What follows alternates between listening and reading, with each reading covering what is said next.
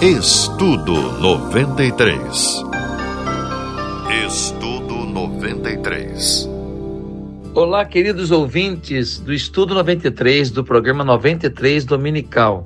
Eu sou o pastor Josué Valandro, da Igreja Batista Atitude, na Barra da Tijuca. E nós vamos tratar do assunto como vencer as crises da família.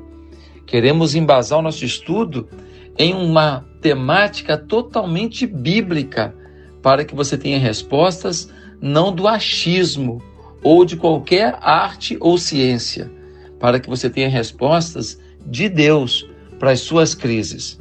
Quais são as crises da sua família? Se fizermos uma enquete aqui, muitos já não estariam no primeiro casamento e muitos diriam que já não gostariam de estar no segundo casamento. Talvez Muitos filhos diriam que não gostariam de ter o casamento que os seus pais têm.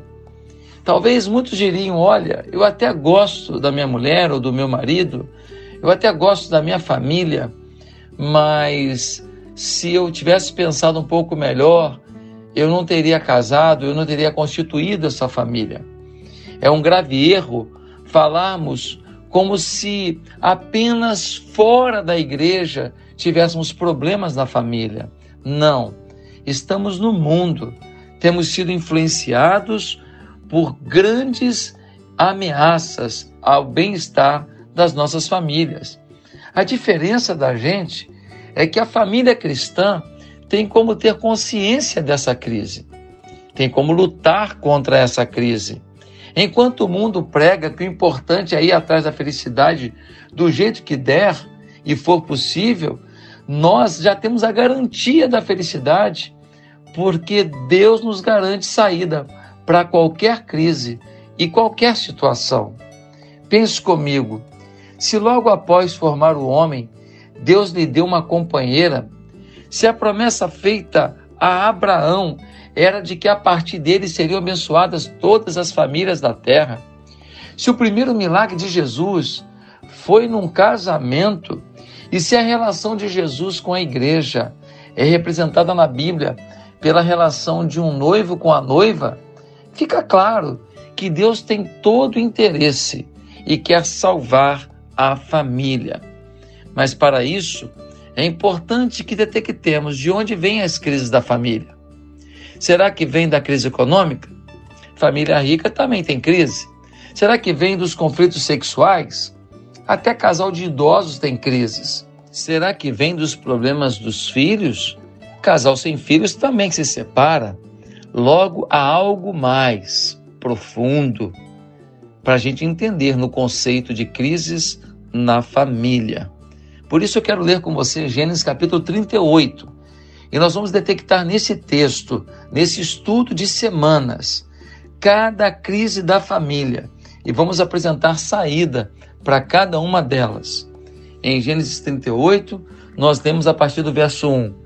Por essa época, Judá deixou seus irmãos e passou a viver na casa de um homem de Adulão chamado Ira.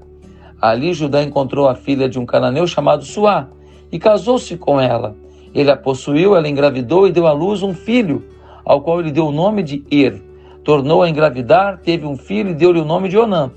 Quando estava em Quezib, ela teve ainda outro filho e o chamou Selá. Estamos falando sobre o tema crises da família e como vencer essas crises. Estamos estudando nesse momento o texto de Gênesis capítulo 38. O que conta esse texto? Esse texto fala de Judá. Ele se afastou da sua família e conheceu uma família cananita. E um homem chamado Suate e uma filha. Ele se casou com essa filha e teve três filhos. Um dos seus filhos casou com uma mulher chamada Tamar. Esse jovem chamava Er. Diz o texto bíblico que ele era muito mau e por isso morreu. Então a lei dizia que uma mulher como essa não poderia ficar desamparada. Não havia uma previdência do próprio governo. Então o filho mais novo deveria casar com a viúva do seu irmão mais velho. Era a lei do levirato. Então, o segundo filho de Judá casou-se com Tamar, mas ele era um homem mau. não queria dar descendência a Tamar. Por isso, não completava o ato sexual. Ela não engravidava e assim se frustrava, porque não seria mãe, o que era um conceito fundamental para a época. Por causa disso, o segundo filho de Judá, chamado Onã, também morreu. Judá ficou preocupado e não quis dar o seu terceiro filho para se casar com Tamar. Ele deu uma desculpa e disse: Olha, Tamar, vai para a casa do seu pai, fica um tempo lá, quando Selá amadurecer, eu chamo você e então você se casa com ele. E olha o que aconteceu. Ele nunca chamou. Ela ficou com muita raiva, percebeu que estava sendo enganada. Um tempo depois, Judá ficou viúvo e estava indo para tosquear as suas ovelhas na região de Tímina.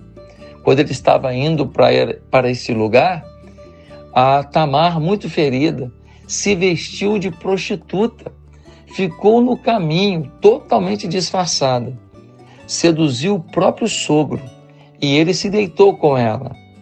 Tempos depois, ele descobre que é o pai dos filhos gêmeos que ela está esperando. Olha que coisa tremenda.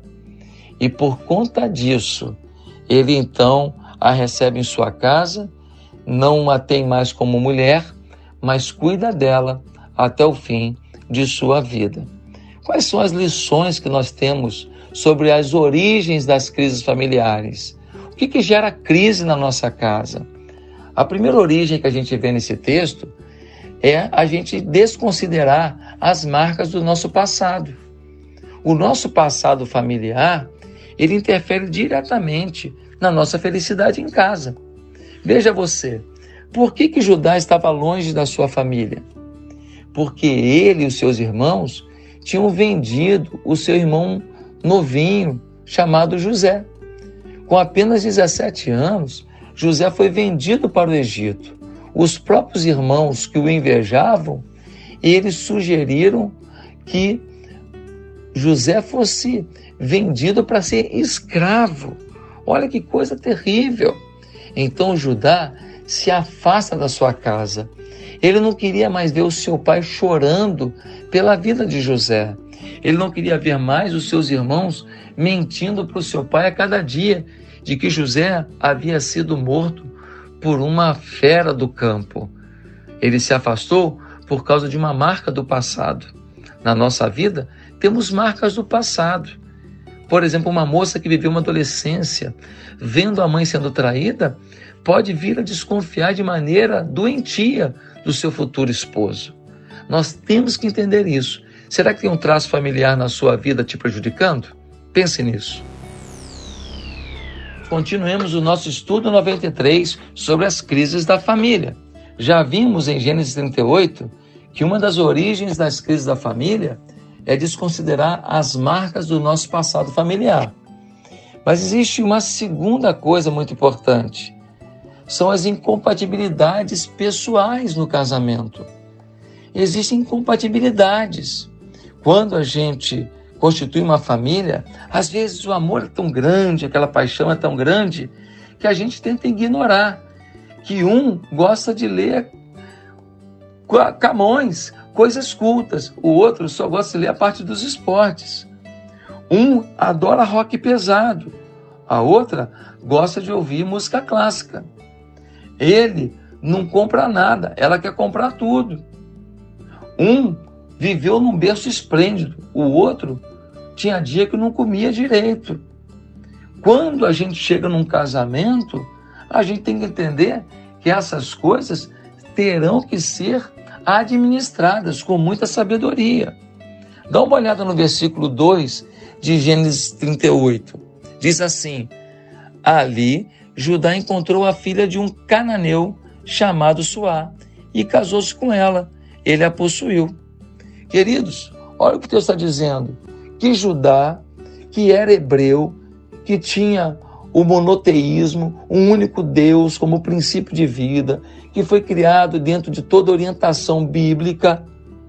Ele se casou com uma mulher cananita, um lugar de muitos deuses pagãos, um lugar de princípios e valores completamente distorcidos. O texto não diz que efetivamente a mulher de Judá era uma mulher ruim. Não, o texto não diz. O texto não diz que ela era culpada dos problemas toda a família, não, não diz. Mas diz que os filhos que eles constituíram foram jovens muito ruins. E aí a gente fica pensando, por quê? Porque esses filhos foram gerados por um pai que tinha valores muito fortes, mas que foram criados dentro de uma cultura pagã.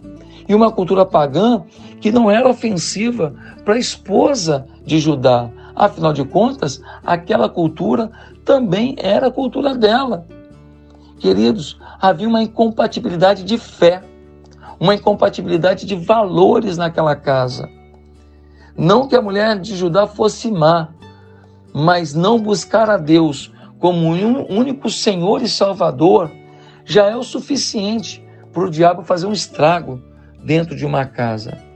Um dia eu cheguei no prédio onde morava, já era mais onze e meia da noite e um vizinho estava saindo com a sua filhinha de 17 anos.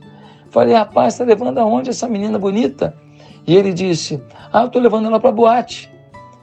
Mas eu levo e depois eu busco.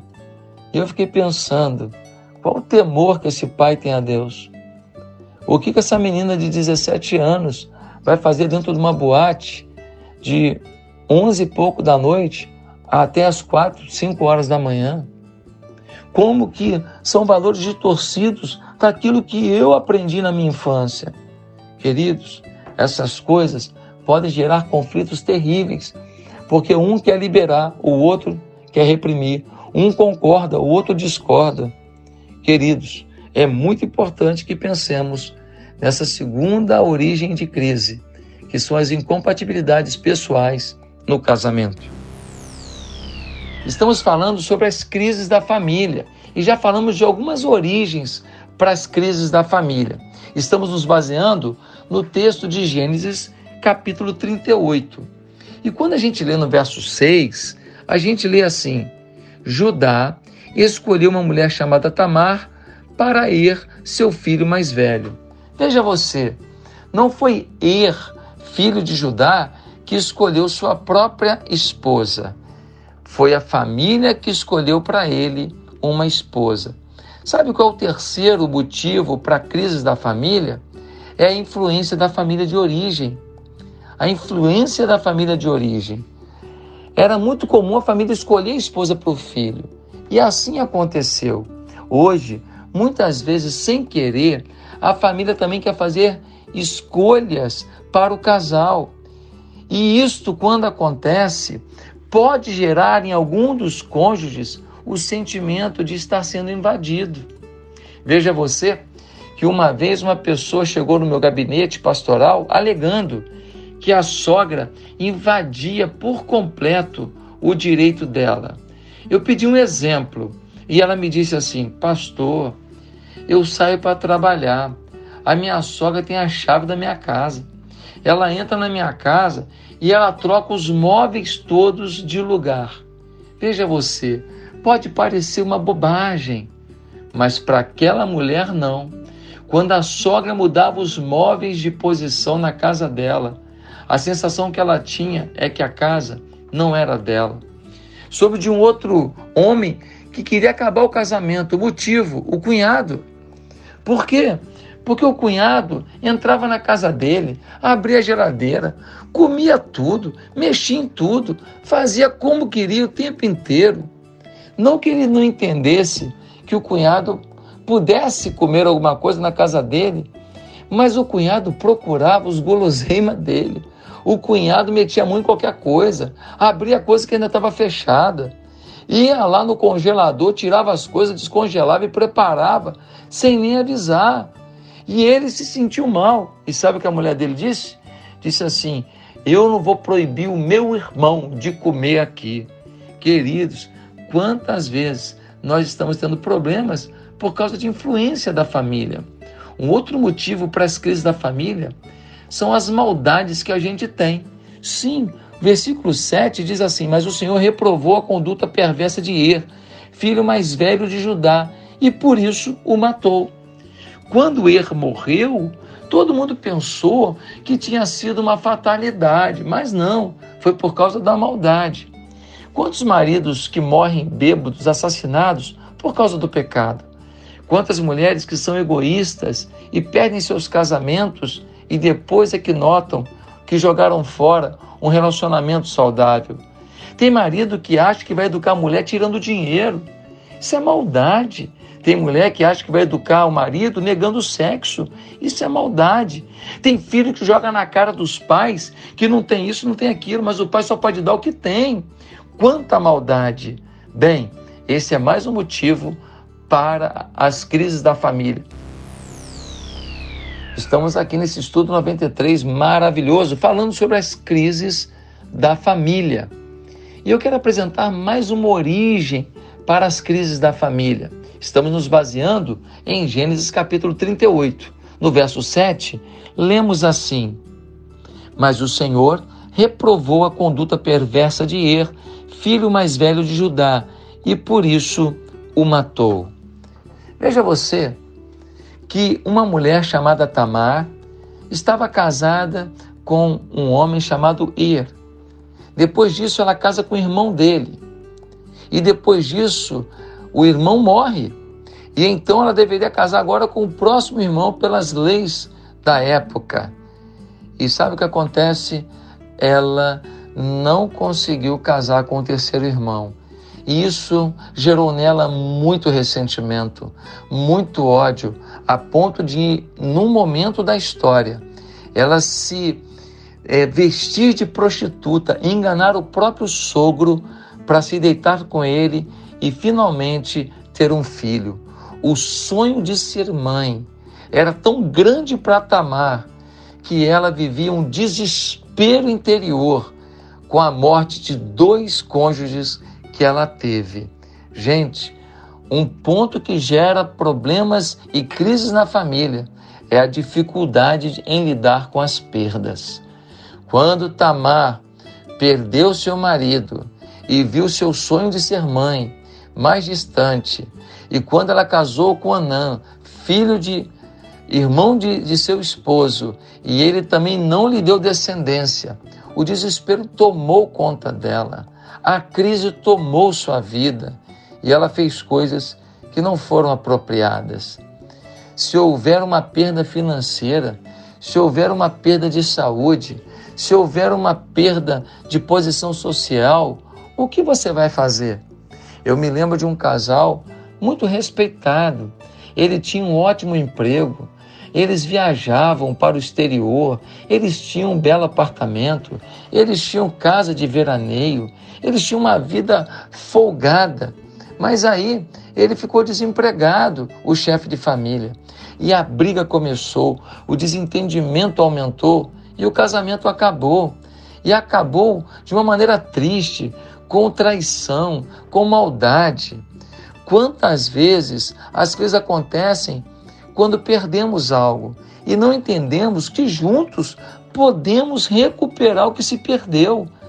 O próprio José, quando foi levado para o Egito como escravo, ele perdeu a família dele, ele perdeu a herança, ele perdeu o afeto, o contato com o pai, ele se tornou agora um escravo no Egito, uma vida complicada, mas ele não ficava choramingando. Ele acreditava que Deus poderia transformar a sua sorte e de escravo no Egito, ele chegou a ser governador de todo o Egito. Nós temos que saber lidar com nossas perdas, senão vamos perder a nossa paz. Veja só, uma outra origem das crises na família são as influências sociais. Estamos lendo no texto de Gênesis 38 e no versículo 8 diz assim: Então Judá disse a Onã: Case-se com a mulher do seu irmão, cumpra as suas obrigações de cunhado para com ela, e dê uma descendência a seu irmão. Ora, ele vai ter que casar com Tamar. Tamar havia ficado viúva do seu irmão Er. E o texto nos mostra que Onã daria descendência a Er. É a lei do levirato, uma lei da época de que quando uma mulher ficava viúva, o próximo irmão ele deveria casar com a viúva e dar descendência ao irmão que morreu. Só que Onã não escolheu isso. Onã não estava satisfeito com isso. Simplesmente Onã era obrigado a isso. Em nossos dias, temos também obrigações, temos cobranças, temos situações sociais. Por exemplo, uma família estava em crise. Qual era o motivo? Ela ganhava muito mais que o marido. Meu Deus, se ela ganha muito mais que o marido, era para todo mundo ficar feliz da vida, porque a família tem mais dinheiro. Mas a família dela o desprezava. Por quê? Porque achava que o marido dela não estava no nível da irmã, da, da, da filha daquele casal. Então, em, eles volta e meia soltavam uma piadinha. E aquele camarada não aguentava mais isso. E o casamento acabou. Como tem gente para dizer, por exemplo, homem não aguenta isso, homem tem que ser homem, pô, se a mulher demole, eu vou ter que chegar junto mesmo, tal coisa social, machismo social. Quantas ideias de que a gente tem que aparentar para os outros certas coisas. Então a gente tem que ter o carro do tipo tal, casa do tipo tal, tem que comer no restaurante Y. E a gente faz essas coisas sem ter condição, se enrola todo, fica endividado. Mas por quê?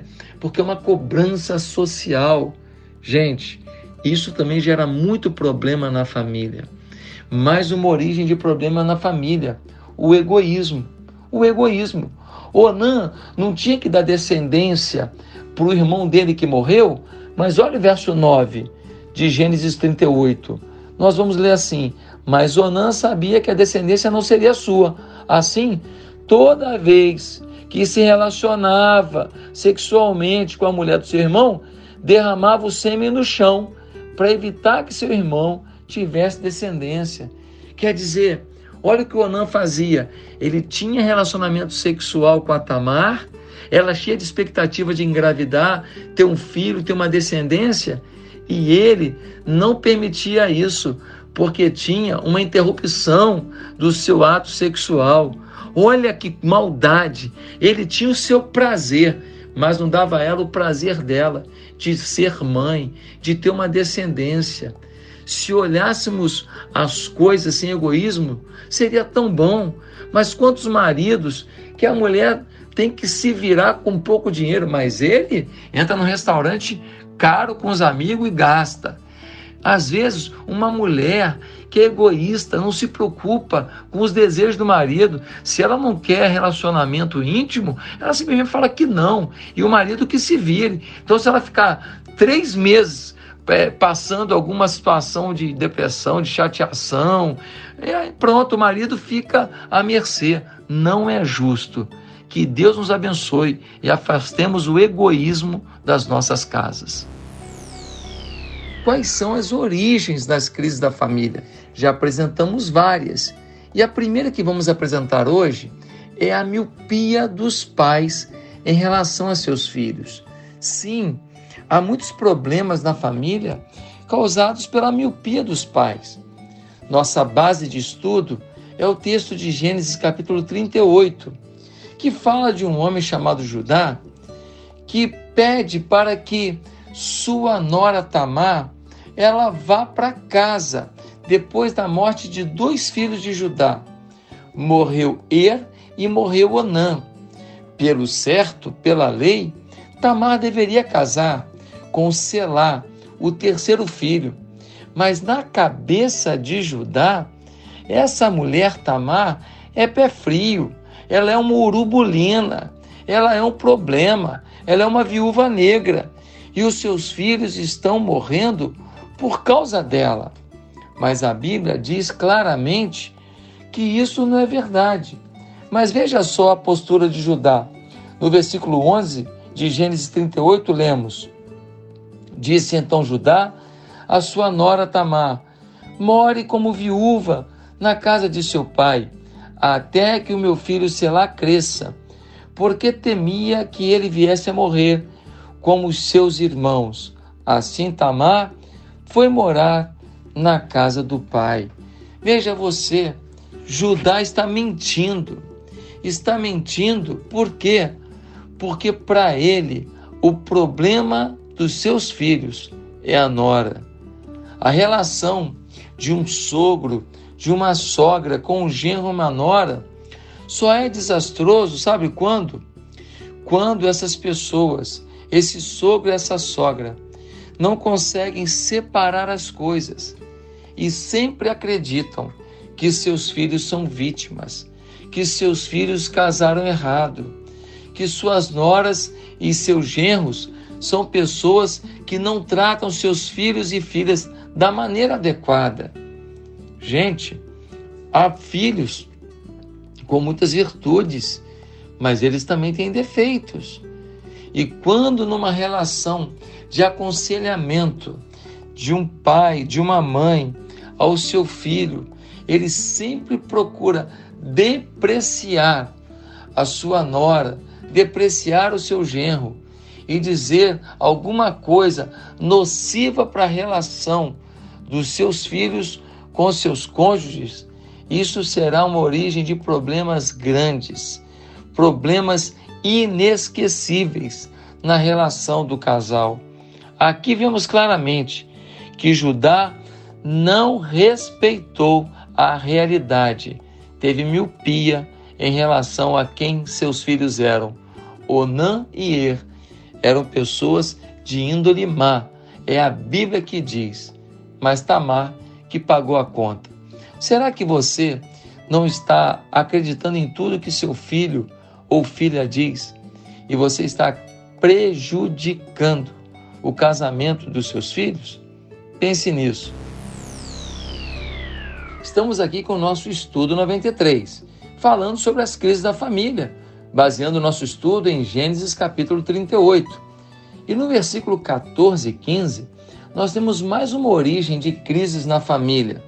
Nós vemos assim no versículo 14: Ela trocou suas roupas de viúva, cobriu-se com um véu para se disfarçar e foi sentar-se à entrada de Enaim, que fica no caminho de Tímina. Ela fez isso porque viu que, embora Selá já fosse crescido, ela não lhe tinha sido dada em casamento. Quando a viu, Judá pensou que fosse uma prostituta, porque ela havia encoberto o rosto. Veja você, Judá deveria ter dado seu filho Selá para casar com Tamar. Ela havia casado com um filho chamado Er. Er morreu por causa da maldade, então ela se casou com Onã. Onã também morreu por causa da maldade, mas Judá achava que o problema era Tamar. E por isso enganou Tamar. Falou: vai para casa do seu pai, que quando Selá, meu terceiro filho, tiver mais maduro, eu te chamo. E o Selá cresceu, foi para academia, ficou forte, bonitão e nada de chamar Tamar para casar com ele. O sogro estava mentindo para a nora. Havia uma mentira na relação daquela família. Por sua vez, o que Tamar fez? Ela soube que o sogro estava indo em direção a Tímina e ela ficou no caminho. E ela tirou as roupas da viuvez e botou roupas de uma prostituta cultual. Prostituta cultual eram as prostitutas que serviam nos templos pagãos e elas vendiam o seu corpo e o dinheiro era oferecido também aos deuses pagãos. E olha só, o homem de Deus, Judá, ele está agora viúvo, ele está carente e ele também cai em pecado e ele se deita com uma prostituta cultual, pelo menos na cabeça dele era isso. Pior que essa falsidade do Judá foi a falsidade agora de Tamar. No versículo 19, nós vemos que ela vai colocar roupa de viúva depois de se prostituir. Ou seja, ela tira a roupa de viúva, coloca a roupa de prostituta e depois coloca a roupa de viúva. Olha quanta mentira, quanta falta de transparência na vida de Judá e na vida de Tamar. Gente, o segredo de um casamento é transparência. Em Gênesis 2, 25, nós lemos que tanto o homem como a mulher estavam nus. Os dois estavam nus. Isto representa a transparência de uma relação conjugal. Eles não tinham nada que obstruísse, que vissem a intimidade do outro. Num casamento sem transparência, numa família sem transparência, dificilmente as pessoas vão se ajudar. Cada um vai interpretar a postura do outro de um jeito. E o fim a gente já sabe: um casamento destroçado, uma família infeliz. Que Deus traga transparência. Para de esconder situações, traumas e temores e dores que o seu cônjuge pode te ajudar a curar. Falando sobre as crises da família. E há mais uma crise para a gente analisar. A gente lê em Gênesis 38, versículo 15, o seguinte: Quando a viu, Judá pensou que fosse uma prostituta, porque ela havia encoberto o rosto. Nós estamos falando aqui de Tamar. Tamar está extremamente decepcionada com seu sogro Judá. Judá havia prometido que quando seu filho crescesse, seria dado em casamento a Tamar. E ele mentiu. E ela agora fica lá curtindo uma viuvez sem fim. E o sonho dela era ser mãe. E ela não vai conseguir, porque ela não tem marido. E ela não quer viver uma vida desgraçada, uma vida de sofrimento, uma vida de desprezo. E era assim que as pessoas encaravam uma mulher que não desse um filho à sociedade. Mas veja você, a mágoa dessa mulher é tão grande que o que ela fez? Ela foi para a estrada e ela se vestiu de prostituta num plano maquiavélico para seduzir o próprio sogro. Ela pensa: não vai me dar o seu filho, não? Então eu vou ter um filho com você. Você está indo para Tímina, eu fiquei sabendo, e agora eu vou te seduzir. Vou estar disfarçada e você vai ver o que é bom para tosse já havia passado maus bocados com o primeiro marido, situações difíceis com o segundo marido e agora enganada pelo próprio sogro. Ela não aguentou isso. Isso lhe produziu uma mágoa tão grande que os seus valores foram deturpados, que a sua essência foi deturpada. Com o seu plano, ela vai ser mãe mas vai ser mãe da maneira errada. Vai ser mãe, mas vai ser mãe num projeto indecente. Vai ser mãe, mas vai ser mãe num projeto que não é limpo, que não é puro, que não é honesto.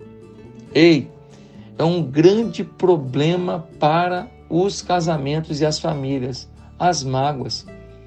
Quem acusa, quem maltrata, quem fere às vezes não consegue perceber o tamanho da dor que isso gerou, o tamanho do sofrimento que isso gerou.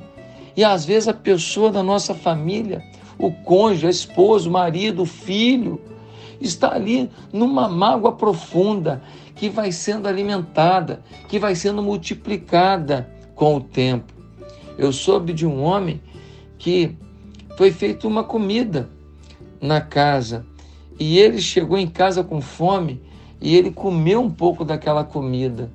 E a sua esposa tinha feito aquela comida para ser é, é, usada no almoço do domingo, quando a família dela viria. E ela ficou tão irada que ela acabou com o marido. Ela falou muita coisa ruim. Sabe o que aconteceu? Nunca mais aquele marido comeu aquela comida. Eles continuaram casados, mas aquele prato, aquele prato ele não comeu mais, ele não perdoou, a mágoa tomou. Quando ela colocava aquele prato na mesa, ele sempre tinha uma desculpa e ele não comia, e ela também sabia o motivo. Mágoas nos levam a comportamentos horríveis, comportamentos impensados. Há mágoa na sua família? Você tem gerado mágoa? Cure isso logo. Estamos falando sobre as crises da família, as origens das crises da família. Já falamos de tantas nos outros estudos das outras semanas. E nesse momento quero ressaltar mais um motivo de crise na família. Sabe qual é? É a falta de temor a Deus. Estamos falando do texto de Judá e do seu relacionamento com a sua nora Tamar. Isto está em Gênesis capítulo 38. E quando lemos o versículo 16, vemos assim: Não sabendo que era sua nora, dirigiu-se a ela à beira da, entrada, da estrada e disse: Vem cá, quero deitar-me com você. Ela lhe perguntou: O que você me dará para deitar-se comigo? Disse ele: Eu lhe darei um cabritinho do meu rebanho. E ela perguntou: Você me deixará alguma coisa como garantia até que o mande? Disse Judá: Que garantia devo dar-lhe? Respondeu ela: O seu selo com o cordão e o cajado que você tem na mão. Ele os entregou e a possuiu, e Tamar engravidou dele. Ela se foi, tirou o véu e tornou a vestir as roupas de viúva. Veja você, o grande Judá, de uma família tão nobre, uma família hebreia, de temor a Deus. Ele agora está viúvo, está indo para tosquiar o seu rebanho, e no caminho ele vê uma mulher que ele pensa que é uma prostituta cultural. E quando ele vê essa prostituta, e ela está ali de forma provocante, ele vai até ela e pergunta quanto que é para se deitar com ela. Veja você a que nível chegou alguém que foi encaminhado por Deus para uma vida em Deus. E a oportunidade para pecar está diante da gente o tempo inteiro. Se a gente der brecha, o nosso casamento, a nossa família se arrebenta. A oportunidade faz o ladrão, já diz o ditado. Judá não sentiu remorso nenhum, não, de fazer sexo com a prostituta. Foi lá, teve sexo com ela, porque ela seduziu o sogro, porque ela queria ser mãe de qualquer maneira.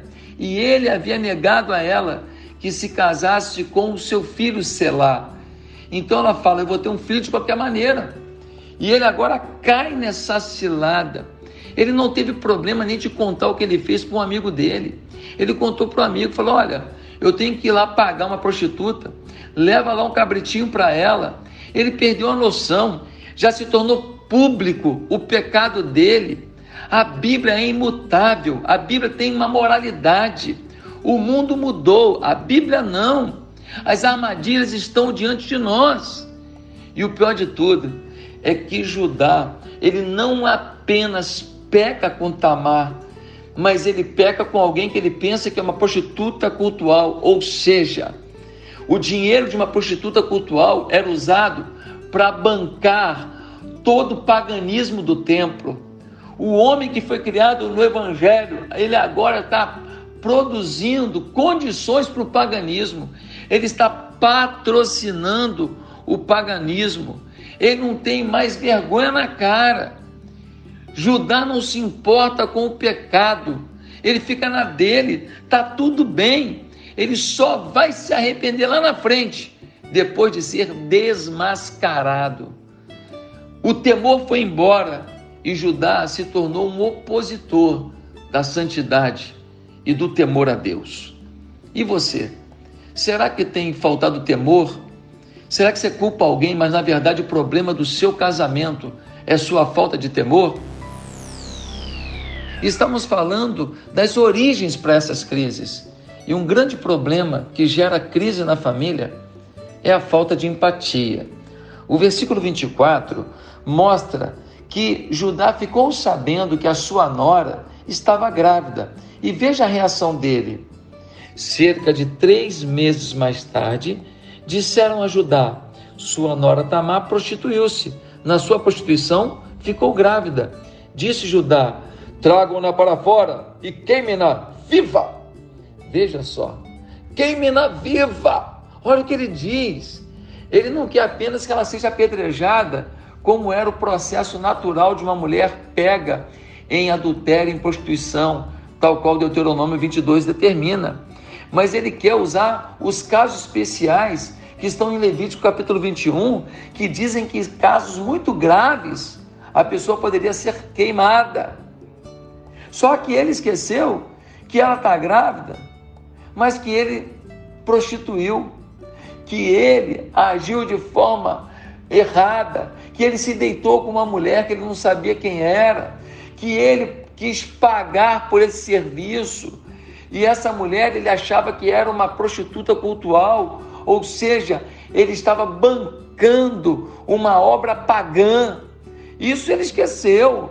Para ele está tudo bem, mas para sua nora, que ele não sabe que está grávida dele, ele quer que ela seja queimada viva. Que coisa! Que coisa! Ele não consegue pensar que ela tem pecado, ele também. Que ela erra, ele também. Que ela tem traumas, ele também. Que ela tem dificuldades, ele também. Que ela faz escolhas equivocadas, ele também. Na família, nós precisamos nos colocar no lugar do outro. Muitas vezes, a mulher tem um comportamento que você acha absurdo. Você só se esqueceu de uma coisa: há uma situação na vida dela que pode ter gerado uma tristeza, uma angústia, um trauma para que ela esteja agindo assim. Por exemplo, uma mulher que o seu pai traiu a sua mãe a vida inteira. Ela pode ter se tornado um pouco mais ciumenta e talvez um pouco descontrolada quando o assunto é possibilidade de adultério. Mas aí é a hora de se investir em confiança, se investir em credibilidade e não de se dar rótulo para essa pessoa dizendo você é maluca, você é louca, você não tem jeito, você é uma pessoa que tem é, demência. Não, não. Ela simplesmente tem um trauma que é um gatilho para que ela tenha comportamentos que para você pode ser muito tranquilo, para esse marido pode ser muito tranquilo, mas para ela é o fim do mundo. Empatia. Imagina um marido que está passando por um processo difícil no trabalho e ele está sofrendo retaliações, risco de perder o seu emprego, e ele chega em casa e chega em casa e a mulher só fala problema e acusa ele e bota na conta dele todos os problemas da família. O homem passou o dia inteiro numa luta, pensando: hoje eu posso ser demitido. Chega em casa e ele se torna uma ouvidoria do mal, uma ouvidoria dos problemas. Não, não, não.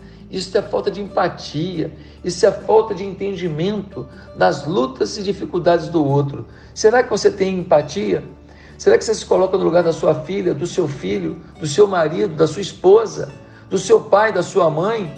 Será que você está exigindo deles coisas que eles não têm para dar por causa de situações que eles viveram? Bem, pense nisso. Empatia é a origem de problema na família. Ao longo desses estudos, temos pensado nas origens das crises da família. Mas que atitudes podemos ter em relação a essas crises? Muitas crises não vão embora, porque o nosso comportamento não é sábio a nossa atitude não é sábia. Temos três atitudes que podemos tomar em relação às crises da família. Você está enfrentando uma crise na sua casa? Uma crise com seu filho, com a sua filha, com seu pai, com a sua mãe, com seu cônjuge? Bem, três atitudes podem ser tomadas. Primeiro, querer postergar o enfrentamento do problema. Em Gênesis 38, nós lemos que Judá, ele teve essa atitude. Antes do seu pecado com Tamar, o que ele fez? O seu filho Er havia morrido, depois Onã casou com Tamar e Onã também morreu por causa da maldade deles, diz a Bíblia. E ela agora tinha que casar com o terceiro filho, que era Selá. O que disse Judá a ela? Olha, Tamar, o Selá é muito jovem, vai para a casa do seu pai e quando ele estiver mais maduro, então você se casa com ele e você vai poder engravidar e finalmente conceber um filho para sua posteridade e sua história. Ele fez o que? Ele empurrou o problema para frente. Ele não conversou com Tamar. Ele não disse para Tamar, Tamar, eu acho que você é, é, é uma viúva do mal. Todos os meus filhos morreram na sua mão. Ele não abriu o coração e disse o que ele estava sentindo. Não. Ele preferiu colocar na conta da Tamar o problema e postergar a situação. Dizer, um dia eu resolvo isso. Queridos, um grave erro. Postergar o enfrentamento dos problemas. O problema tratável hoje pode ser um problema quase que impossível de ser tratado logo amanhã. A primeira rebeldia é sempre a menor, o primeiro prejuízo é sempre o menor. Mas uma segunda atitude em relação às crises é querer resolver o problema de qualquer jeito, sem reflexão. A Tamar queria ser mãe, se sentiu traída pelo sogro. O que ela fez? Se vestiu de prostituta, ficou na estrada, quando o sogro viúvo passou, ela se apresenta para ele, ele pensa que é uma prostituta e dorme com ela. E ela sabe que está nos seus dias férteis. O que ela quer? Ela quer engravidar de qualquer jeito. Eu vou resolver o meu problema de ser mãe, de ter uma genealogia que continue, de ter uma, uma recepção social por ser mãe e eu vou ter isso de qualquer maneira. Está errado. Você não pode querer resolver os problemas por soluções que têm erro, que têm mentira, que têm pecado. Toda solução que você arrumar para o seu problema financeiro, conjugal, relacional, para o problema do seu filho que envolva mentira, que envolva armação, que envolva coisas escusas, que envolva pecado, que envolva contrariedade da Bíblia, a conta vai chegar. Mas tem uma terceira forma Terceira atitude em relação à crise é resolver conscientemente o problema, apesar dos danos causados. No versículo 26 nós lemos: Judá os reconheceu e disse: Ela é mais justa do que eu, pois eu devia tê-la entregue a meu filho Selá, e não voltou a ter relações com ela. Quando ele ficou sabendo que Tamar estava grávida dele, que ela, sua nora, estava grávida dele, porque ela havia se disfarçado, e ele caiu naquilo, ele não a acusou mais, ele não a apedrejou, ele disse: mais errado do que ela sou eu. Ele fez uma avaliação real dos fatos, nunca mais tocou nela, porque ela era sua nora, ele não tinha direito disso, mas cuidou dela e dos seus filhos por toda a vida. Você tem resolvido conscientemente os problemas? Ou você fica arrumando culpados e nunca a culpa é sua? Estamos falando sobre as crises da família. Já falamos sobre as origens das crises, já falamos das posturas que podemos ter diante das crises. E hoje eu quero falar com vocês sobre o caminho para a resolução das crises da família. Sua família está em alguma crise? Como resolver? Bem, em Gênesis 38, nós temos a história de Tamar e Judá. Conta a história que Judá ele engravidou a própria nora, sem saber que era ela, estava disfarçada de prostituta. E então alguém conta para ele que sua nora estava grávida. E ele fica com muita raiva e ele quer que ela seja morta. Mas aí algumas coisas acontecem. Veja bem, qual é o caminho para a resolução da crise? Quando a gente olha para o texto de Gênesis 38. Primeiro, não tente destruir a imagem do outro para se defender. Muitas pessoas, quando estão se defendendo, tentam destruir a imagem do cônjuge, a imagem do pai, da mãe, do filho. Mas dá uma olhada no que nós vemos no versículo 25 de Gênesis 38. Diz assim: Quando Tamar estava sendo levada para fora, mandou o seguinte recado ao sogro: Estou grávida do homem que é dono dessas coisas. E acrescentou: Veja se o conhece e a quem pertence este selo, este cordão e este cajado. Judá os reconheceu e disse: Ela é mais justa do que eu, pois eu devia tê-la entregue a meu filho Selá. Queridos, Dá uma olhada. Tamar, quando foi buscada para ser morta, ela poderia ter falado: Olha, eu estou grávida, mas estou grávida do meu próprio sogro.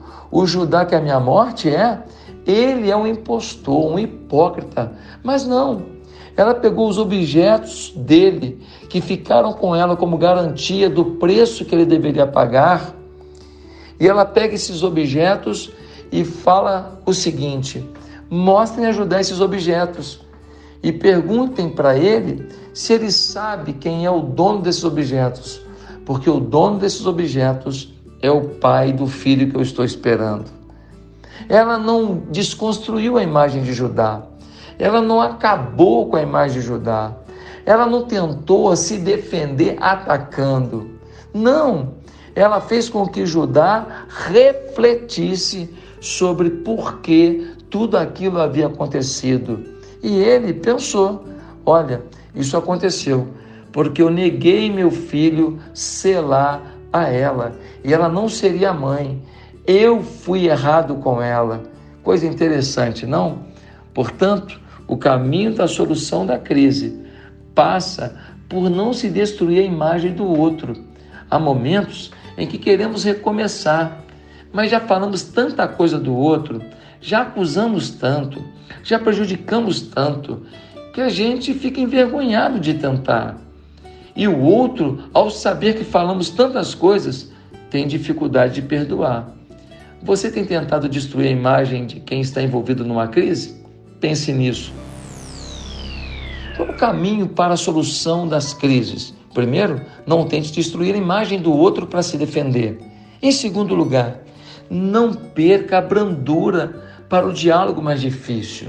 Quando Judá acusou Tamar de ter engravidado porque ela tinha se comportado como uma prostituta, ela simplesmente mandou os utensílios dele que ela havia pego quando se deitou com ele e disse aos homens: Digam para ele que o dono desses apetrechos aqui é o pai do meu filho.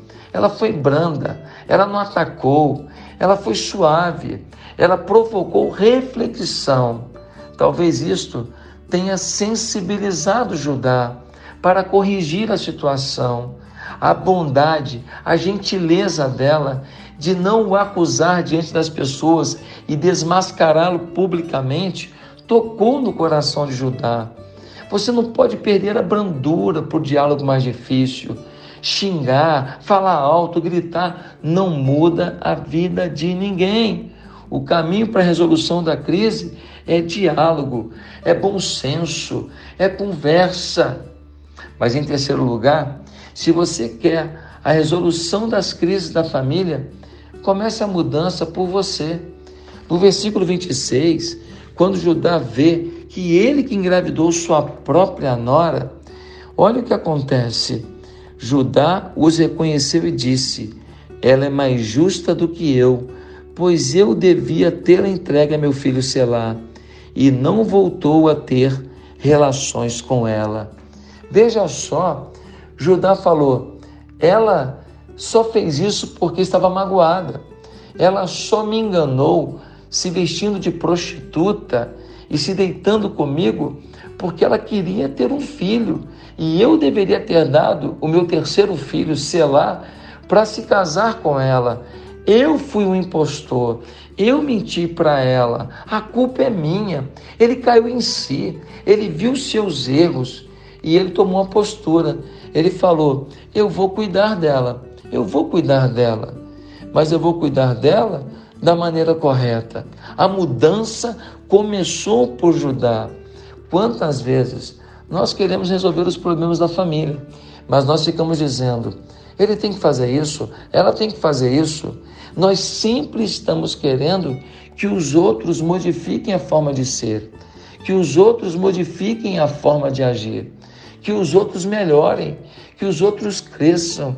E a gente esquece que metade do sucesso de uma família está conosco, a outra metade com outro membro da família.